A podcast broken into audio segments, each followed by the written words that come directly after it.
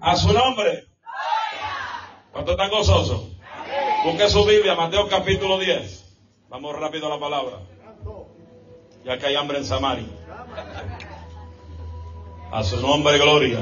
Reciban salud en la amada iglesia, la iglesia cristiana pentecostal, la verdad incorporada, la cual pastoreamos por cinco años. Gloria al Señor. Amén. Reciban saludos de mi amada esposa, mis cuatro niños, mis cuatro nietos y todos los hijos que tenemos, toda la iglesia, los líderes, gloria al Señor. Aleluya. Dios es bueno. Mañana pues estaremos un grupo más poderoso aquí con ustedes. esperamos que casi todos vengan. Con nosotros acompaña nuestra hermana Anaí su hijo de allá de, de Allentown, de la iglesia nuestra.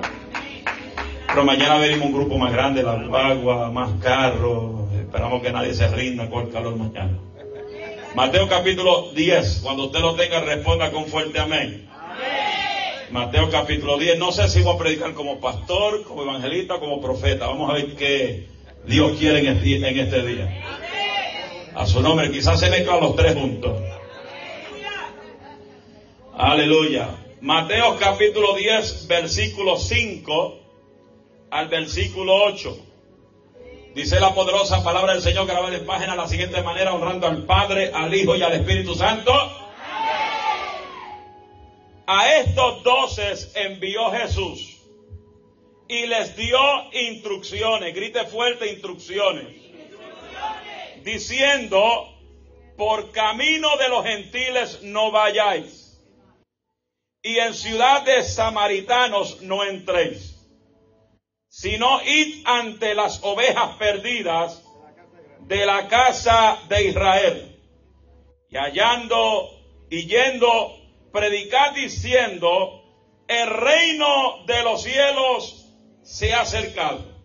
Sanad enfermos, limpiad leprosos, resucitad muertos, echad fuera los demonios. Da gracia recibisteis de gracia. Amén. Saluden que está de izquierda y derecha. Dígale lo que aprendemos de los discípulos. Lo que aprendemos de los discípulos. Siéntese bajo esa bendición. Y no deje que el tema te quite el gozo. Lo que aprendemos de los discípulos. Escuche bien. La Biblia nos enseña que desde el principio de la creación Dios dio una orden, diga orden. Quería decir Dios dio instrucciones, diga instrucciones. Todo en la vida se mueve a través de orden y, instrucciones. Amén. Levante la mano todos los que trabajan en trabajo secular aquí. No se preocupen que no lo va a pedir dinero. No soy de aquellos profetas que dicen, levante la mano el que trabaja y a mitad del mensaje yo siento que por ahí hay 10 personas con 100 dólares. Levante la mano todos los que trabajen. Amén. 1, 2, 3, 4, 5, 6, 7, 8, 10, 20, 30, 40. Gloria a Dios. Hay 40. Gloria al Señor. Cuando usted comenzó a trabajar en su trabajo, si usted no tiene trabajo de su propia compañía, usted entró a trabajar en una compañía bajo una orden e instrucciones. ¿Cierto o falso? Quería decir que tú tuviste que pasar por el proceso de aprendizaje. Lo que es trabajar maquinarias. Lo que es trabajar en la productividad. ¿Cuánto dice gloria a Dios? Y todo eso se mueve a través de instrucciones.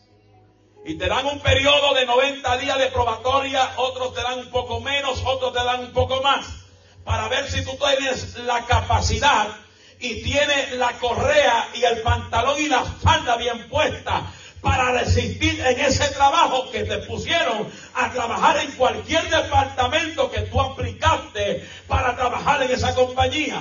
Porque tú eres responsable de que la posición que te entrega o que te entregue el jefe o el, o el supervisor de la compañía, él es responsable, usted, para que esa línea reproduzca. Porque nadie va a querer a nadie una compañía que no produce. Se dañó el mensaje y no empezamos. Los jefes buscan que tú produzcas, que tú aprendas lo que es instrucciones, que tú aprendas lo que es causar que la compañía siga generando, produciendo lo que ellos quieren llegar a producir. Porque si tú no funcionas, te votan. Si tú no sirves, no sirves. Se dañó el mensaje. Vamos aquí. Ahora, ¿qué es instrucción? Instrucción es una acción de instruir. Diga instruir. Enseñar. Comunicar. Conocimiento. Dar a conocer algo o alguien. ¿Sabe lo que es la, la problemática más grande en las iglesias de hoy? Diga qué es. Que la gente no le gusta la instrucción. que la gente no le gusta la formación. Cuando entré al pastorado en el 2017, en los últimos viajes que yo di, cuando estaba en mi apogeo como evangelista, cuando comienzo a pastorear, el Señor me dice, cuando visite las iglesias en estos últimos tiempos, vas a notar una cosa, no como lo notaste como evangelista, sino no vas a notar como pastor. Diga, ¿qué es? es que el Señor me comenzó a enseñar que dentro de las iglesias de este tiempo hay un montón de gente mal formada. La gente quiere vivir a sus propias concupiscencias. La gente quiere vivir a sus propios deseos. No quieren someterse ni a la palabra, ni someterse a la autoridad que Dios ha plantado sobre la iglesia. Porque la gente tiene la tendencia de hacer como le da la gana. Por eso el Dios que nosotros servimos nos enseña lo que es instrucciones. Le dio instrucciones a los hombres desde el principio. Que le dijo a Adán, te planto en el huerto del Edén para que tú lo cuides y lo labres. Pero te doy la instrucción que del árbol de la ciencia del bien y el mal, que está en el centro del huerto, el día que lo toques o comes de él, morirás. Dios le dio el privilegio al hombre escoger. Obedeces a Dios o haz lo que te da la gana. Y no van a alabar a Dios mucho. Porque hoy en día la gente lo que buscan son mensajes de aviamiento. Hoy en día la gente lo que busca, aviamiento viene, aviamiento va. Vamos aquí. Por eso yo me pregunto lo que pasó en Kentucky, gloria a Dios que lo que pasó en Kentucky estaba bueno.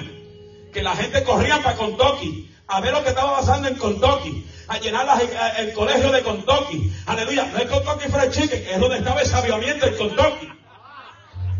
Pero yo comenzaba a decir, había gente que salieron de Lancaster para allá, de Filadelfia para allá, de Reading para allá, de muchos lugares. Alguien me invitó, vamos a Licea, vamos para allá, a ver lo que está pasando. Yo dije, no, yo tengo, yo tengo avivamiento, yo no tengo que seguir los avivamientos.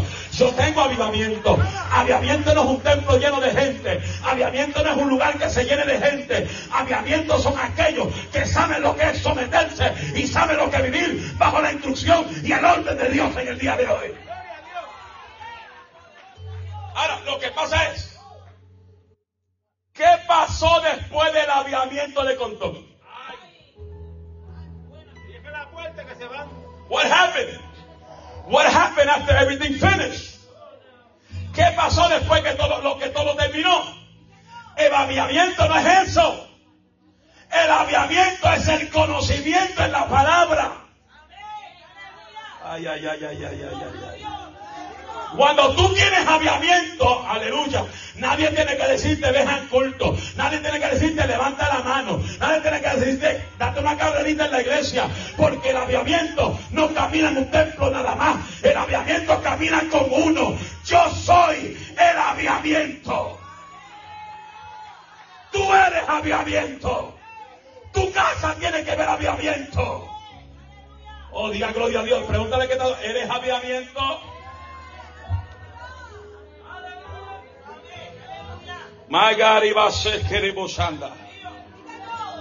¿Qué pasó después de todo ese revolú en Kentucky?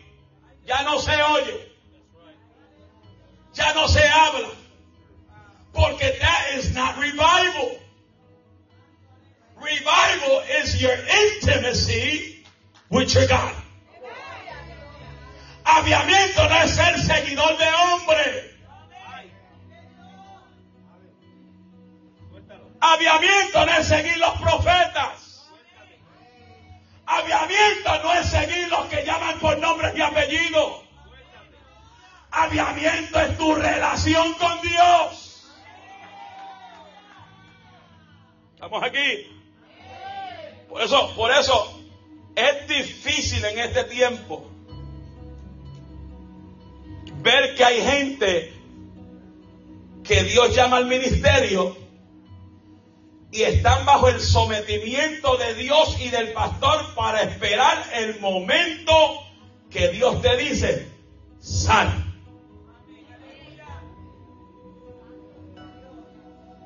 Porque hoy todo el mundo quiere salir, hoy todo el mundo quiere ser pastor, hoy todo el mundo quiere ser evangelista, hoy todo el mundo quiere ser profeta, Hoy todo el mundo quiere ser, aleluya, apóstol. Tú lo ves por Facebook, por donde quiera de la noche a la mañana se cambian los nombres. Antes eran evangelistas, hoy son apóstoles. Los que eran profetas, hoy soy, hoy soy pastores. ¿Por qué? Porque hay una epidemia que la gente lo que quieren es puestos, quieren posiciones, pero no quieren someterse, no quieren caminar bajo el orden, no quieren caminar bajo las instrucciones de la palabra. Alma mía, alaba Dios. Los discípulos no salieron rápido a echar fuera demonios. Los discípulos no salieron rápido a sanar a los enfermos. Los discípulos tuvieron un periodo de preparación y de formación. Yo me acuerdo que cuando a mí me entró eso, porque eso le entra a todo el mundo. Ese desesperamiento de querer ir a echar fuera demonios, de orar por los enfermos. a mí me pasó. Me comenzaron a invitar a Filadelfia, a Lancaster. Y le decía al viejo mío, viejo, me invitaron a Filadelfia para ir a predicar. Y él, ¿quién fue? El pastor tal. No, cancela. Yo me frustraba, a mí se me metía el diablo por dentro. Me sentía, me sentaba en la iglesia frustrado, enojado, endiablado. Que no quería ni tocar la guitarra ni alabar a Dios. Y el viejo predicando me dice, por eso es que no puede salir todavía, porque no tiene fundamento, no está preparado, te enoja por cualquier cosa y no quiere trabajar por la obra. Tres años frustrado.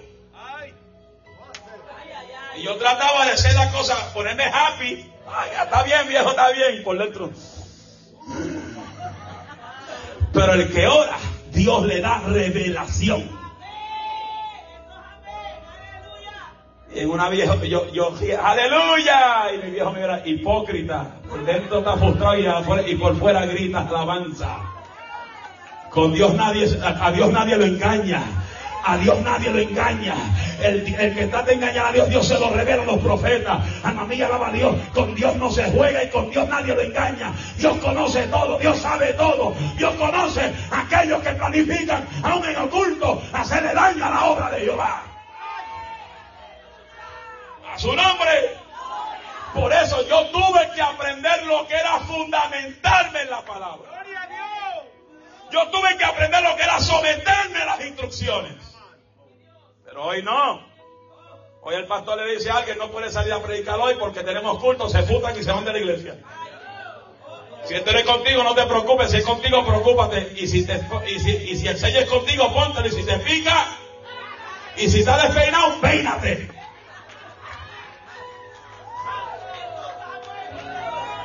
Ese es uno nuevo que añadí esta semana. Me llegó la rema. Si está despeinado, peínate. El que está calvo, ponte la peluca. Lávalo con fuerza. Ay, ay, ay. Pero Dios, Jesús no soltó a los discípulos rápido. Los discípulos tuvieron que aprender lo que eran instrucciones. Si nosotros solamente pudiéramos aprender de los discípulos, nos evitaríamos muchos problemas. Que es un discípulo? Una persona que se deja enseñar, que recibe instrucciones. Hello. Que respeta al maestro. Que no sobrepasa lo que el maestro dice. Hello. Mire qué tan terrible es un verdadero discípulo que aun si el discípulo tiene más sabiduría que el maestro, se mantiene humilde sin darse la última Coca-Cola en el desierto. Eso es para mí. Yo digo una cosa, yo tengo en la esta iglesia, yo no doy escuela bíblica. Yo tengo cuatro monstruos maestros en mi iglesia. que yo me sienta a gozarme con ellos. Y hay uno ahí que conoce la Biblia, imagínate que lleva como 30 años con nosotros, aprendió del viejo mío. Y yo me siento a escuchar y digo, pero ¿de dónde rayo saco eso?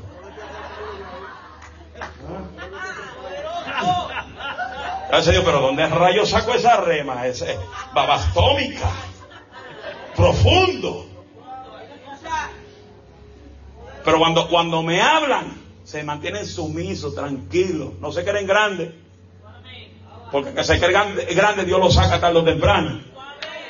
Porque Dios no va a permitir que nadie estorbe lo que Dios está planificando y lo que Dios estableció para la iglesia de Jesucristo. Los estorbos Dios los saca del camino tarde o temprano. Hello. Dile que está lado. No sea estorbo. No sea estorbo. Aprende a recibir instrucciones.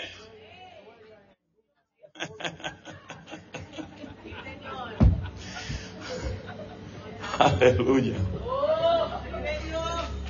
¿Qué aprendemos de los de los discípulos? Que ellos aprendieron lo que era respetar las instrucciones. Pero mire esto. Conozcamos un poco lo que eran los discípulos, porque a veces hay gente que se cree en la última Coca-Cola en el desierto. A veces hay gente que se cree que este no puede crecer, que aquel no sirve, porque aquel salió de tal categoría de vida, que aquel salió de tal categoría de, vida en la calle, aquel era un drogadicto, aquel, aquel una prostituta, aquel homosexual, lesbiana, porque la gente se quiere categorizar por la educación que tiene, y esto no tiene que ver nada con educación, esto no tiene que ver nada con, la, con el estado de grado que tú te has graduado, esto tiene que ver que tú eres una persona que quiere someterte a Dios, ser para que Dios te ponga donde Dios quiere ponerte. ¿Estamos aquí? Escuche bien. Santo.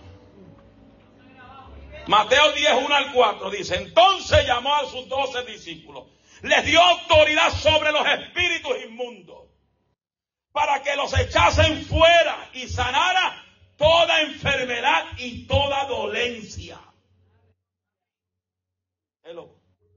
Pero Cristo no iba a soltar a sus discípulos hasta que no, hasta que no estaban bien formados. Porque alguien que no está mal formado es un dardo fácil que el enemigo lo destruya. ¿Cuánta gente han venido donde mí llorando que fueron hasta el ciudad, hasta el viaje a predicar y el diablo se les tiró arriba?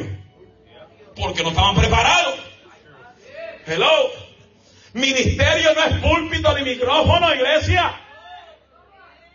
Ministerio es ser un servidor. Cuando tú aprendes a amar a Dios más que una posición,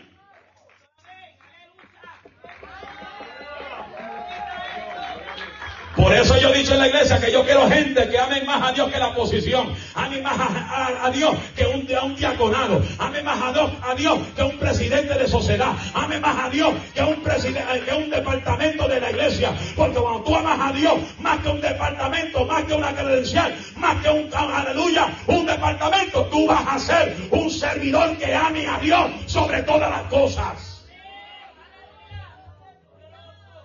¿Cuántas veces uno se encuentra gente dice, no, yo no trabajo por eso, para a mí no me pongan como un líder?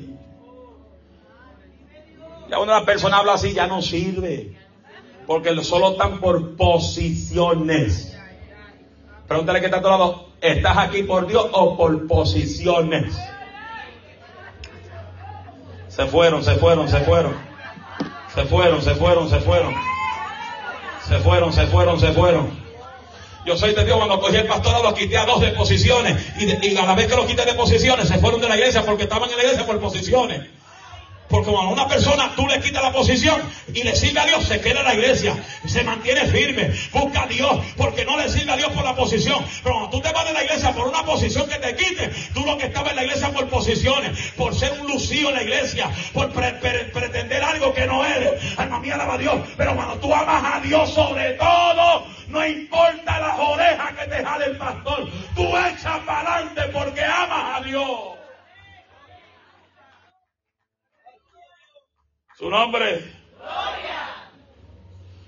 Los nombres de los doce discípulos eh, son estos. Primero Simón, llamado Pedro, y Andrés su hermano, Jacobo hijo de Zebedeo, Juan su hermano, Felipe, Bartolomé, Tomás, Mateo el publicano, Jacobo hijo de Alfeo, y algunos feos.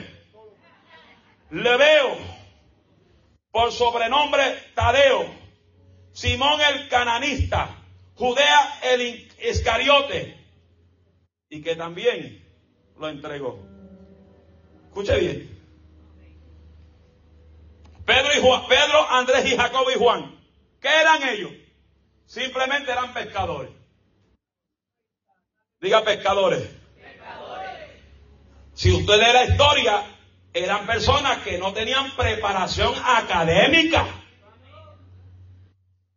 ni de clase alta, sino eran personas común, como también Jehová Jesús se antojó de ellos. Eran gente sin letra, eran gente vulgo. Hechos 4.13 dice entonces viendo el, de, el denuedo de Pedro y Juan y sabiendo que eran hombres sin letras y de vulgo, se maravillaban y le reconocían que habían estado con Jesús. Esto no es que tú tengas una buena, un, un buen grado académico. Dios se antojó de ellos. Simplemente siendo pescadores. Que se pasaban en el mar. Buscando peces para sobrevivir. Pescando para que su casa sobreviva. Pero Jesús se antojó de ellos. Aleluya. Dios se antojó de ti. Jesús se antojó de ti. No importa que tú no tengas una buena un buen grado académico, Dios se antojó de ti. No importa que tú no te graduaste de cuarto año, Dios se antojó de ti. No importa que ahora mismo tú no tienes un buen trabajo, Dios se antojó de ti. Porque cuando Dios se antoja de ti, las cosas van a cambiar, las atmósferas van a cambiar. Ama, Samaya, Soja, porque cuando Cristo llega, cuando Cristo llega, cuando Dios se antoja de ti, tú dejas que Dios haga contigo lo que le da la gana. Todo lo que tú tienes va a comenzar a transformarse de maldición en bendición. Hello. Ahora vamos más adelante. Mateo era publicano, un recaudador de impuestos, una persona odiada, menospreciada por los judíos por ser entregado, por ser encargado de cobrar los impuestos para el imperio romano. Hello. Y él mismo se hacía rico porque cobraba más de lo establecido. Tiene que estar lado, también era ladrón. Era sinvergüenza. ¿Estamos aquí? Era aborrecido, lo aborrecían por lo malo que hacía, por lo sinvergüenza. Mateo 18, 17 dice, si no oyeres a ellos, dile a la iglesia, y si no oyeres a la iglesia, tenle por gentil y publicano. Oiga bien, lo odiaban porque cobraba más de lo normal. Lo odiaban porque se hacía rico. Pero Jesús se antojó de él. Hello. Dile que Jesús se antojó. Siendo malo, siendo sinvergüenza, siendo ladrón. Hello. ¿Lo digo o no lo digo? ¿Cuántos ladrones de diezmo hay en la iglesia? Y Dios todavía se antoja de ti. ¿Cuánta gente de la iglesia no apoya la visión de la iglesia? Y como quiera, Jehová se antojó de ti.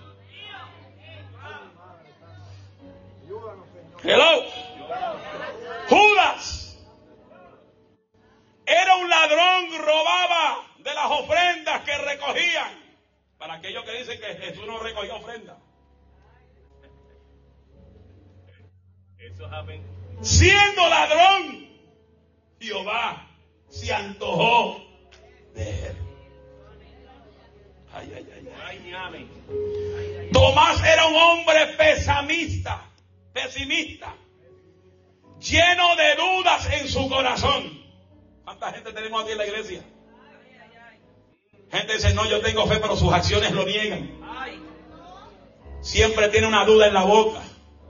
Oran por ellos, hermano, oren por mí que estoy enfermo. Oran por ellos, se van por la puerta. Yo creo que la unción no funcionó. Yo creo que el, dolor todavía está ahí. yo creo que el predicador no tuvo unción hoy. Yo, yo creo que el predicador no te, Dios no lo usó hoy con milagros. Porque tengo el dolor todavía. No, lo que pasa es que tú tienes una duda. Lo que pasa es que eres incrédulo. Lo que pasa es que no le crees a Dios le cree más a la pastilla, al quimo, al hospital, al doctor que le dice que vete 20 pastillas diarias, no a Dios y vas a ver resultados. No, el mejor resultado es aquel que le cree a Dios. Y cuando tú le crees a Dios, tarde o temprano lo que tú tienes se tiene que largar del nombre de Jesús, porque la palabra es clara. Dios se llevó toda vuestra dolencia y por la llaga de Cristo somos curados. ¿Quién lo cree? Diga gloria a Dios. Por eso, para que la fe nuestra aumente, hay una sola forma. ¿Y a cuál forma? Diga con fuerza, ¿cuál forma para que la fe aumente? La fe es por el oír. El oír. Cuando tú no te plantas en el templo, tu fe no puede progresar. El justo florecerá como la palmera, crecerá como cedro en el Líbano, plantado en la casa de Jehová. ¿Estamos aquí? Pero por ahí, una, por ahí hay una epidemia.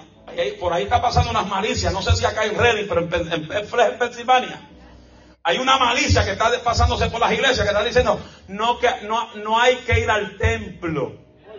Porque nosotros somos el templo. Eso está corriendo por allá. Sí, en verde.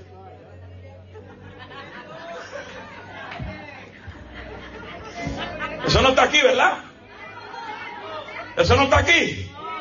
Que alguien te llama a tu casa. Ay, va para el culto y no, pues yo tampoco voy porque tú no vas. Gente que van a la iglesia porque el hermanito va.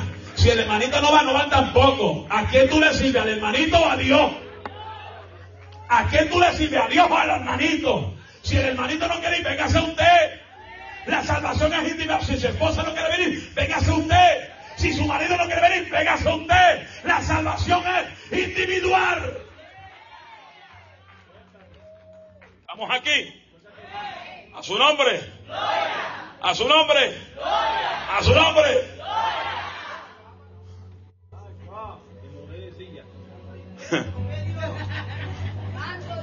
So Dios se antojó de gente que no tenían preparación y otros que tenían preparación. Pero Dios dice su palabra que no hace asesión de personas. Y si no hace asesión de personas, nosotros no podemos hacer asesión de personas. Hay que romper los grupitos de la iglesia. Los grupitos traen división. Hay que tener cuidado quién te llama a tu casa, quién quiere susurrarte los oídos. ¿Quién quiere sacarte del templo donde Dios te ha plantado? Hay que cerrarle la boca al diablo, hay que cerrarle la boca a los demonios, hay que cerrarle la boca a todos aquellos que quieren llenar tu casa de malicia, con chismes y bochinches y murmuraciones en contra de la iglesia, en contra del pastor. Hay que decir al diablo mi casa, no, mi casa no es abracón de basura, mi casa va a ver la gloria de Dios, en mi casa queremos la gloria, en mi casa queremos el poder, en mi casa queremos la unción, en mi casa yo no quiero nadie que me hable mal de la autoridad de la iglesia. A su nombre. Santo. A su nombre gloria, a su nombre gloria. A su nombre gloria. No quiero chismosos en la iglesia. No quiere, Dios no quiere chismosos en la casa. Tu casa es casa de Dios, casa de ladrones.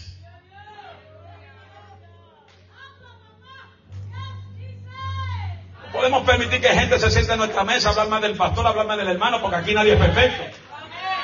Dios escogió, Dios, Dios escogió gente, discípulos imperfectos para hacer, para hacer su obra perfecta en ellos.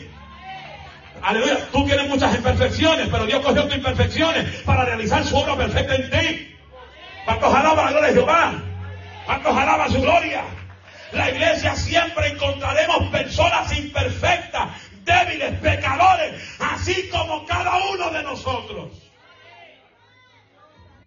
Aquí nadie es perfecto. Levanten la mano que son perfectos. Hello. Nadie es perfecto. So, si nadie es perfecto, vas a ver falla en el hermano como la vas a ver en ti. Yo siempre he dicho en la iglesia, mírate en el espejo primero antes que tú salgas de tu casa. Para que mires, para que te mires en el espejo, para que mires todos los errores que tú tienes. A su nombre.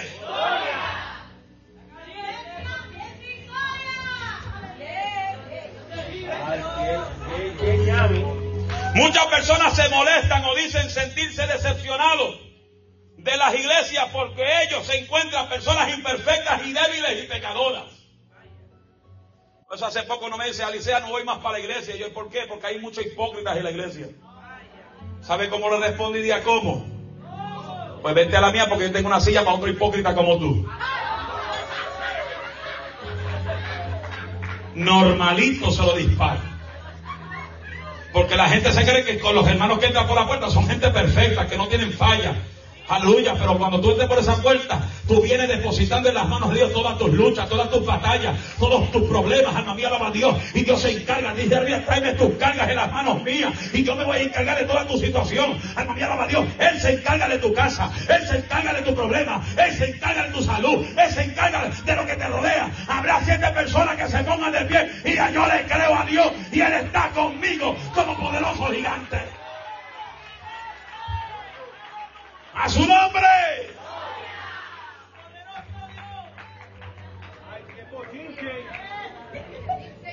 La iglesia es un hospital. Que nosotros los que somos verdaderos discípulos estamos aquí para ayudar al pastor sanar las heridas de los que están vendados, de los que están heridos.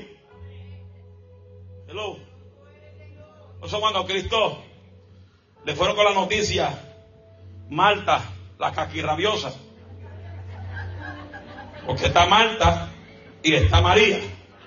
Marta es la, es la rabiosa y María es la sumisa. Marta fue donde Cristo, mira, mi hermano murió y tú no llegaste. ¿Qué pasó? Y Jesús le dijo, tranquila, que tranquila, Él va a resucitar. Eso yo lo sé en el día de la resurrección, siempre habrá una María Dios en la iglesia. Son peor que el huracán María que parató a Puerto Rico. Ay, Marta, Marta, María, no, perdón, Marta. Las Marías también son terribles Marta. Y llegó la otra hermana.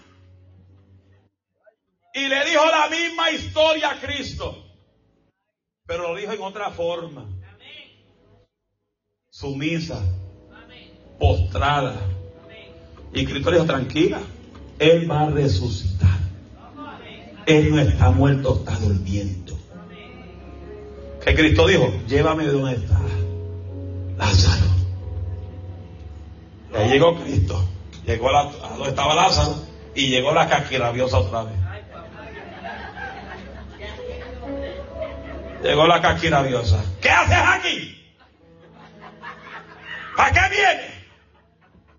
Si ya eso huele mal, eso apesta. Lleva cuatro días muerto. ¿Qué rayo haces aquí? Jesús le dijo, Marta, no te he dicho que si crees, verás la gloria de Dios. Baja presión, tranquila. Llegó la otra. Cristo, mi hermano está muerto. Y Cristo es tranquilo. Hoy es el día donde tu Lázaro va a resucitar. Yo no sé qué Lázaro tú tienes muerto, pero hoy tu Lázaro va a resucitar. Puede ser tu Lázaro hijo, tu Lázaro marido, tu Lázaro hija, tu Lázaro esposa, puede ser tu Lázaro primo. No, no, no sé qué Lázaro tú, tú tienes, pero hoy tu Lázaro va a resucitar.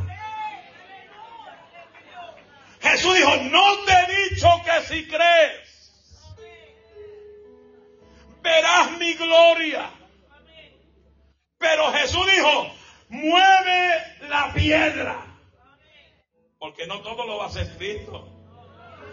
Hay gente que pretende que Dios lo haga todo. No todo lo va a hacer Dios. No todo Dios va a resolver. No todo problema Dios lo va a resolver. Hay problemas que tú puedes resolverlo. Hay cosas que tú puedes hacer que Dios va a hacer lo que tú no puedes hacer. Hay cosas que tú puedes hacer, tú puedes hacer lo que es posible y Él va a hacer lo que es imposible. La gente lleva tiempo sentado esperando maravillas, esperando un milagro o esperando que una palabra profética se cumpla y están sentados esperando. ¿Por qué? Porque no han puesto la palabra en acción y lo que han hecho es quejarse. No, que la palabra fue falsa, el profeta fue falso profeta. No, lo que pasa es que tú te has hecho un malabañoso en la iglesia sentado y no haces nada por la obra y no haces nada para que se cumpla la profecía en tu vida. Cuando tú te determinas hacer lo que tú puedes hacer, Dios va a hacer lo que tú no puedes hacer. Grita gloria a Dios. ¿Qué sucedió? Que Jesús dijo, saca la piedra. Y sacaron la piedra. Y Jesús dio la orden, Lázaro, ven fuera. Lázaro salió. Pero ¿cómo salió? Vendado de la cabeza a los pies. Lázaro se soltó, ¿no? Jesús dijo, suéltenlo, déjenlo ir. Quítenle todas esas vendas. Él lo quería decir, ponte a trabajar. Salte de tu conformidad. Salte de ese conformismo. Desata a la gente. Deja libre a las personas. Hay gente que está, tiene una persona en la lengua todo constantemente. Y esto, y esto, y esto, y esto. Deja a la persona tranquila. Mírate tú antes de señalar a otro. Júgate tú antes de juzgar a otro. Alma mía, alaba a Dios. Suelta el que está en tu lengua. Déjelo ir. Lázaro le quitaron todas las ventas. Porque Dios sabe levantar lo que la gente menos piensa. Como yo, que yo pensé que yo iba a predicar. Cuando yo era un tímido tan terrible en la iglesia, no cantaba, no tocaba un micrófono, lo mío era la guitarra nada más. Moisés quiere cantar, no, that's not for me. 25 años tocando guitarra con un espíritu de timidez. Y Dios traía profeta desde que yo era pequeño. El menos que la gente piensa es el que Dios va a adelantar. Y todo el mundo pensaba que era aquel, era aquel, era aquel, era aquel, era aquel, era aquel. Y nadie pensó que era yo. Porque para todo el mundo yo era tímido y no veían el ministerio en mi vida. Se fueron. Y cuando llegó la unción que me cogió a mí, porque cuando tú, tú puedes pelear con Dios todo lo que tú quieras, pero cuando Dios se antoja en meterte las manos, ay Dios mío, cuando Dios se antoja de meterte las manos, tú puedes pelear todo lo que tú quieras, tú puedes correr la zona todo lo que tú quieras, tú puedes vivir a la forma que te dé la gana. Pero cuando Dios se antoja de ponerte la mano arriba, no hay nadie que se la va a poder quitar. Y Dios se antojó de mí y aquí estoy en el día de hoy. A su nombre sea la gloria, a su nombre sea la gloria, a su nombre sea la gloria. Porque no importa cuánto débil, cuánta debilidad uno tenga, no importa cuántos problemas uno tenga, cuando Dios se antoja de ti, Dios te va a levantar. Va a haber un profeta en tu vida, va a haber un evangelista en tu vida, va a haber un maestro en tu casa. ¿Cuántos alaban de Jehová? Es tiempo de profetizar lo contrario a lo que nuestros ojos están viendo. prophesy what you don't see. Tiempo de profetizar lo que tus ojos no ven. Mientras tus hijos están de pie, mientras tus hijos están vivos, hay esperanza. Profetiza sobre él. Declara sobre él. Administra sobre él. Estamos aquí.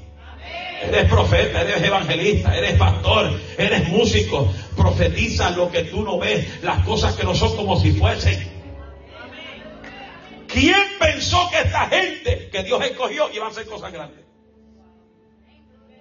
Es como cuando si vamos a ver, cuando Jesús vio a Saqueo en el árbol sicómoro. ¡Saqueo! ¡Saqueo! Hey, little man. Little man. Get out of there. Baja el árbol. Porque voy a visitar tu casa hoy. ¿Sabe cuánta gente pudieron criticar a Cristo? ¿Cómo que Cristo va a visitar a Saqueo? Este ladrón de impuestos que me robó tanto dinero. Este sinvergüenza, pero Cristo se metió a la casa de saqueo. Y en la casa de saqueo se metió la gloria, lo transformó el Espíritu Santo, se le metió la unción de Dios arriba. Y cuando Cristo se fue, saqueo comenzó a devolver aún más de lo que había robado a toda la gente que le hizo daño, porque el que tiene a Dios cambia, el que busca a Dios cambia, cuando Dios se mete en la casa todo comienza a cambiar, las atmósferas cambian, mete la unción, se mete el poder, se mete del Espíritu Santo y la vida comienza a ver la transformación del Espíritu Santo en la vida del ser humano. Tener un aplauso fuerte al que vive y reina por los hijos de los hijos. A su nombre. ¿Qué aprendemos de los discípulos? Que ninguno de ellos eran perfectos. Todos tenían un problema. Todos tenían situaciones. Todos tenían pecados. Todos eran débiles, todos eran imperfectos, pero Jesús se antojó de ellos. Jesús le dijo, síganme. Soltaron todo. Hello. ¿Qué dice la Biblia? El que quiere venir en pos de mí, niéguese a sí mismo. Tome la cruz cada día y sígueme. Cargar la cruz no es, no es lo difícil. Cargar la cruz no es lo difícil negarte a ti mismo es lo difícil. Negarte a lo que tu carne quiere. Hello. No, yo no me someto a nadie. Yo hago conforme el Espíritu Santo me diga. El que no aprende a respetar la autoridad, el que lo guía es el diablo.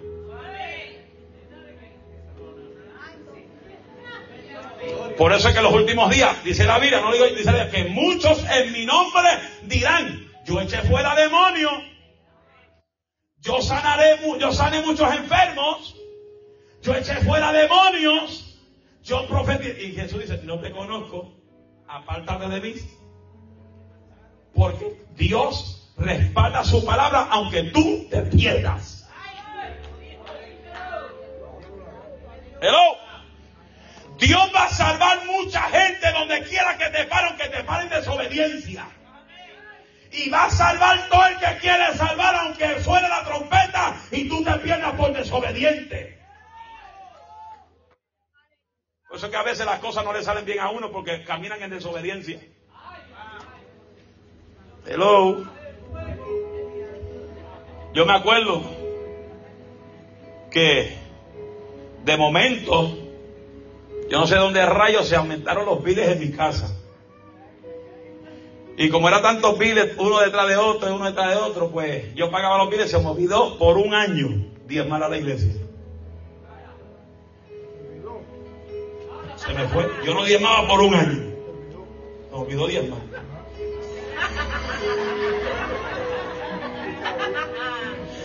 Me dio eso.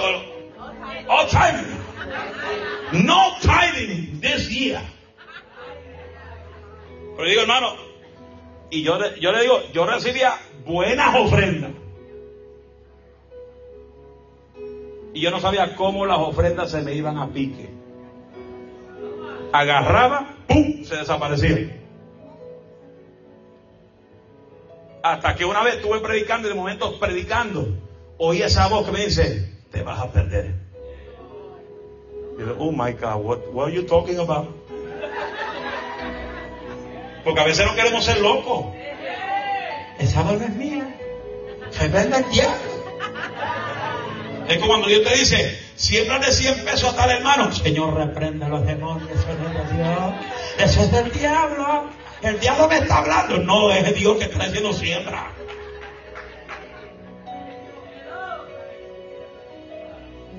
Comencé a darle a Dios lo que era de Dios y comencé a añadirle a, a los diezmos todo lo que yo le robé en un año. Porque yo apuntaba todas las ofrendas, apunto todas las ofrendas en mi agenda de todo lo que la iglesia me da. Y como yo apunto todo, fui a la agenda de un año atrás. Y conté todo, pa, pa, pa, pa. Y comencé a dar el diezmo Y como dice Levítico, el 5% más por el atraso.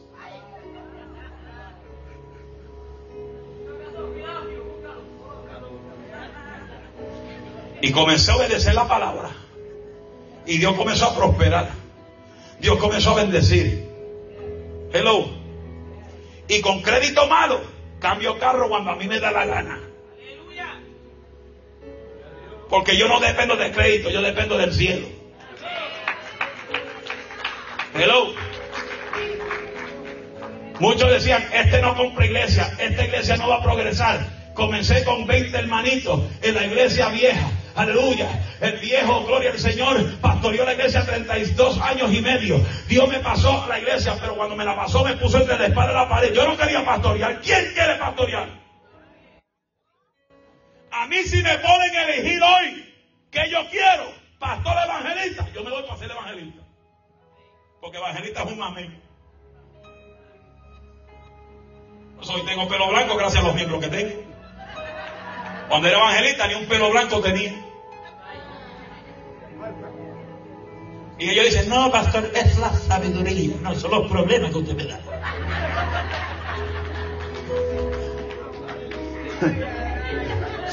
No, porque rápido usan la Biblia, no es sabiduría, pastor. El pelo blanco es para sabiduría. Y así, los problemas, las malas mañas que ustedes verán, por culpa de ustedes, Dios me levanta a las 2 y 3 de la mañana para orar por otros sinvergüenza que no oran.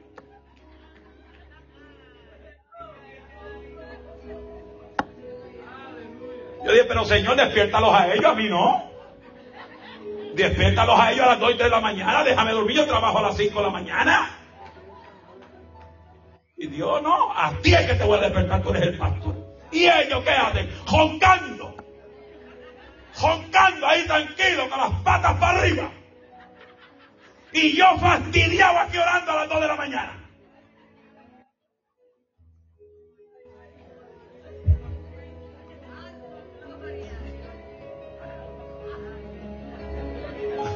Vamos aquí.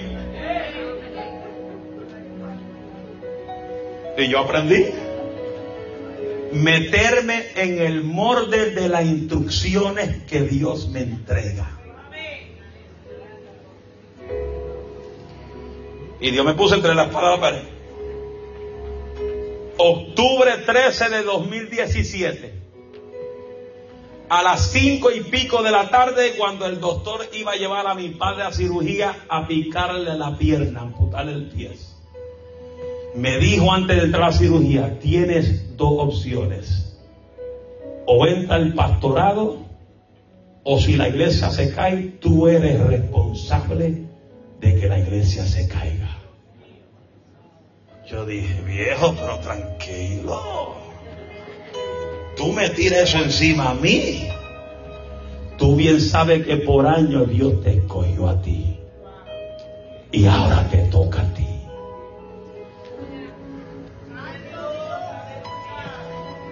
Yo dije por dentro cuando se lo llevaron a la sala de operación y I don't want Yo no quiero pastorear. Le dije a mi esposa, yo no quiero pastorear. Para ver lo que él pasa. Yo estoy tranquilo, yo predico cuatro días, me voy a mi casa, me cuesto en mi cama y no oigo a nadie. No escucho a nadie. Si le prediqué, le metí un marronazo a los otros, tampoco sé que están hablando de mí.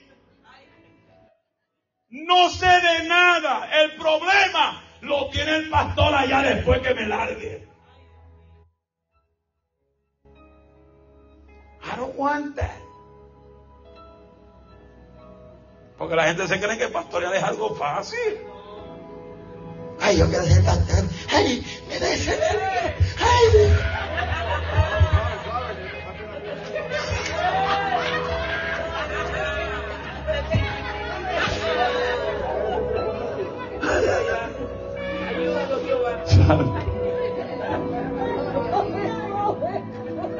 Y lo terrible de todo esto, que cuando me decidí tomar la iglesia,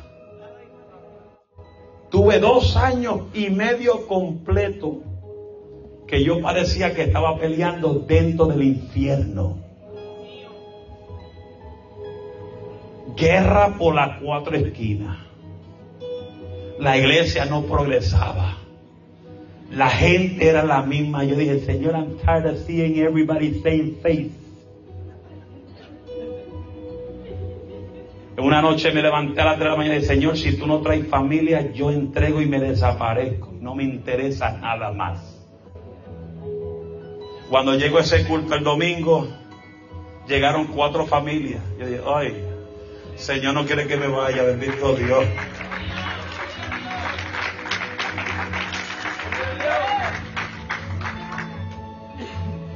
Porque yo aprendí en este camino las instrucciones que mi viejo me enseñó. Porque hay gente que dice, no, yo sigo el legado. Tú no puedes seguir un legado si no haces lo que el legado te enseñó. Lo voy a repetir porque no me entendieron. Tú jamás podrás seguir un legado si tú no haces lo que el legado te enseñó. Por eso yo le prohibí a la gente no te diga, yo sigo el legado, embuste. Porque hay algo que mi viejo me enseñó y enseñó a la iglesia por 32 años. Es que la vida, la herramienta número uno para tener victoria en este camino es que tú y yo tenemos que vivir una vida de oración.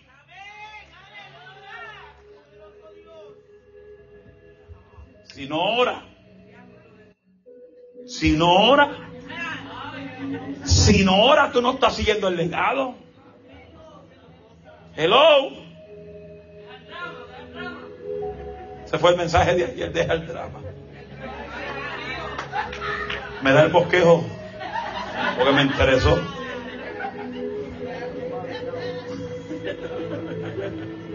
Estamos aquí.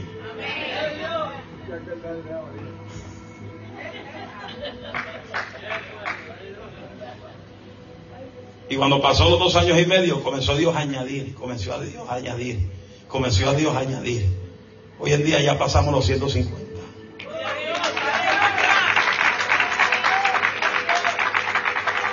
hermano, llevo, llevo desde, tres años para acá, cuatro años, dándole duro al discipulado, enseñando a la gente lo que es ser un discípulo, enseñando a la gente lo que es respetar instrucciones, enseñando a la gente lo que es someterse a la autoridad de la iglesia, porque Dios le dio la autoridad a Cristo en la tierra y en el cielo, y Cristo a través del Espíritu Santo le dio la autoridad a los pastores en la tierra y a través del Espíritu Santo y a través del pastor es que Dios le delega la autoridad a la iglesia, a los miembros, a los profetas, a los evangelistas. ¿Por qué? Porque Dios es un Dios de orden y Dios es un Dios de instrucciones. Y cuando no, cuando no aprendemos lo que es someternos a la autoridad y las instrucciones de la palabra, pues somos como los aquellos que siempre brincan de aquí, brincan para allá hacen aquí, hacen para allá, ¿y qué pasa? Tienen que regresar porque están en desobediencia. Donde quiera que te pare, donde quiera que vayas, si Dios no te mandó, entras en desobediencia. A su nombre. Por eso es muy importante, y concluyo con esto, lo que es someterse a las instrucciones que Dios estableció. Mano, no sirva a Dios por posición. No sirva a Dios porque tú quieres que te pongan aquí, en el pecho. Yo soy un diácono.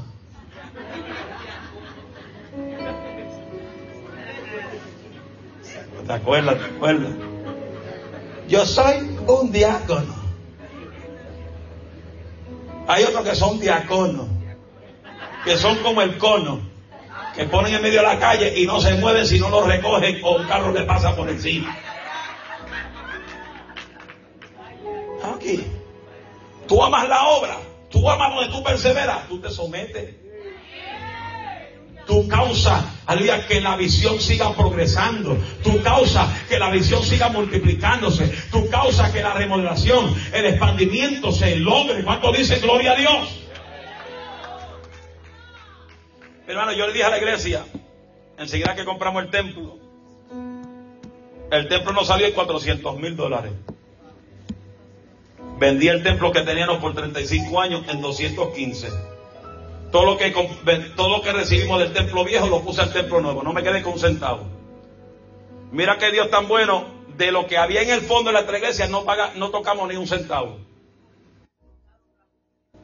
Nos debemos 245 mil dólares de, nuevo, del templo nuevo. Le dije a la iglesia que en dos años lo vamos a pagar. Algunos dijeron, ¡Amén! Otros dijeron, está loco. Y como la gente se cree que muchas veces yo hablo por hablar, Dios trajo un predicador hace dos domingos atrás y me trajo un hacha a la iglesia. Predicó bajo el tema el hacha. ¿Y qué dijo? Usted me va a llamar loco, pero usted va a decir cómo vamos a comenzar la construcción si acabamos de llegar. Y Dios dice, tiene que haber expandimiento y me regaló el hacha, ¡pum! Y lo tengo en la oficina. Porque yo, este que está aquí no se conforma con lo que los ojos naturales ven. Cuando tú te conformas con lo que tú, y este lugar está bonito, es nice, pero tiene potencial para romper para atrás. Pero ¿cómo lo vamos a hacer? ¿Cómo lo vamos a hacer si muchas veces somos más tacaños que ready? ¿Cómo lo vamos a hacer si muchas veces no diezmamos ni ofrendamos? Ni apoyamos la visión de la iglesia, ni apoyamos la revelación que Dios plantó sobre la iglesia. ¿Cómo lo vamos a hacer? ¿Estamos aquí? Mire, yo, yo, yo le doy lo que yo he vivido. Yo cuando hago actividad, yo no digo, hermanito, si usted si usted puede. ¿Qué es? Si usted dice si usted puede, nadie dice amén. Yo busco sobre, va. ¿Cuántas familias tengo? 60. Vamos. Toma, toma, toma, toma, toma. Necesito 100 dólares cada familia antes de tal fecha. Si tú amas esta casa, usted no lo va a traer. Si usted no ama esta casa, usted no trae nada y su nombre va a quedar en cero.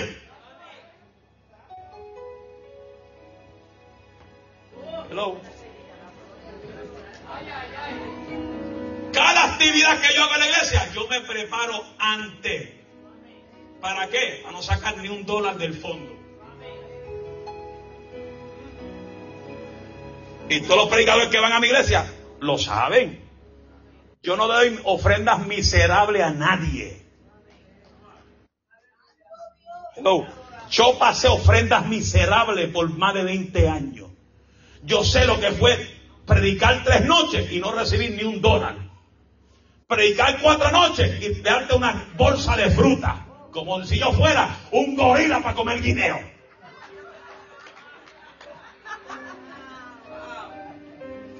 Yo sé lo que es recibir desodorante como si una pesta. De ofrenda. Perfume. Yo no empecé ayer. Yo no empecé ayer en el Evangelio. Yo llevo toda mi vida en esto. Yo sé lo que era llegar a mi casa y mi hija decir, papá, llévame a comer unos chicken nuggets. Y yo decir, yo no tengo ni un dólar. Yo sé lo que es eso. Por eso el que pasa por la iglesia, yo no le hago eso. Jamás, jamás trato un profeta, un predicador mal. Jamás. Si no puedo traer a nadie, no lo traigo hasta que yo pueda. La semana que viene, ¿quién tengo en la iglesia? A René González. El 21 y 22, a René González. Hello. Este domingo, ¿quién tengo? A, José Flores. Ah, está aquí. ¿No sabía? Hello. José Flores yo lo llevo todos los años. Me predicó tres aniversarios corridos, dos. Tres corridos aniversarios en octubre. Corrido, tres años corridos. Y antes que se quede el año, va a estar conmigo aunque está el domingo, pero va a estar conmigo. ¿Por qué? Porque yo aprendí a tratar a los hombres de Dios como se merecen. ¿A cuánto le gusta que lo traten bien? Levante la mano. ¿A cuánto le gustan las bendiciones? Que Dios te ministre, que Dios te sane, que Dios te dé, bendición a través de los profetas. Levanta la mano. Pues no lo trate mal. Póngase de ti que hay gente seria. A su nombre. ¿Qué aprendimos de los discípulos? Que eran gente imperfecta, que eran gente que no, que no tenían eh, grados académicos profesionales. Pero Dios se antojó de ellos. Dile que te Dios se antojó de ti. Dios se antojó de ti.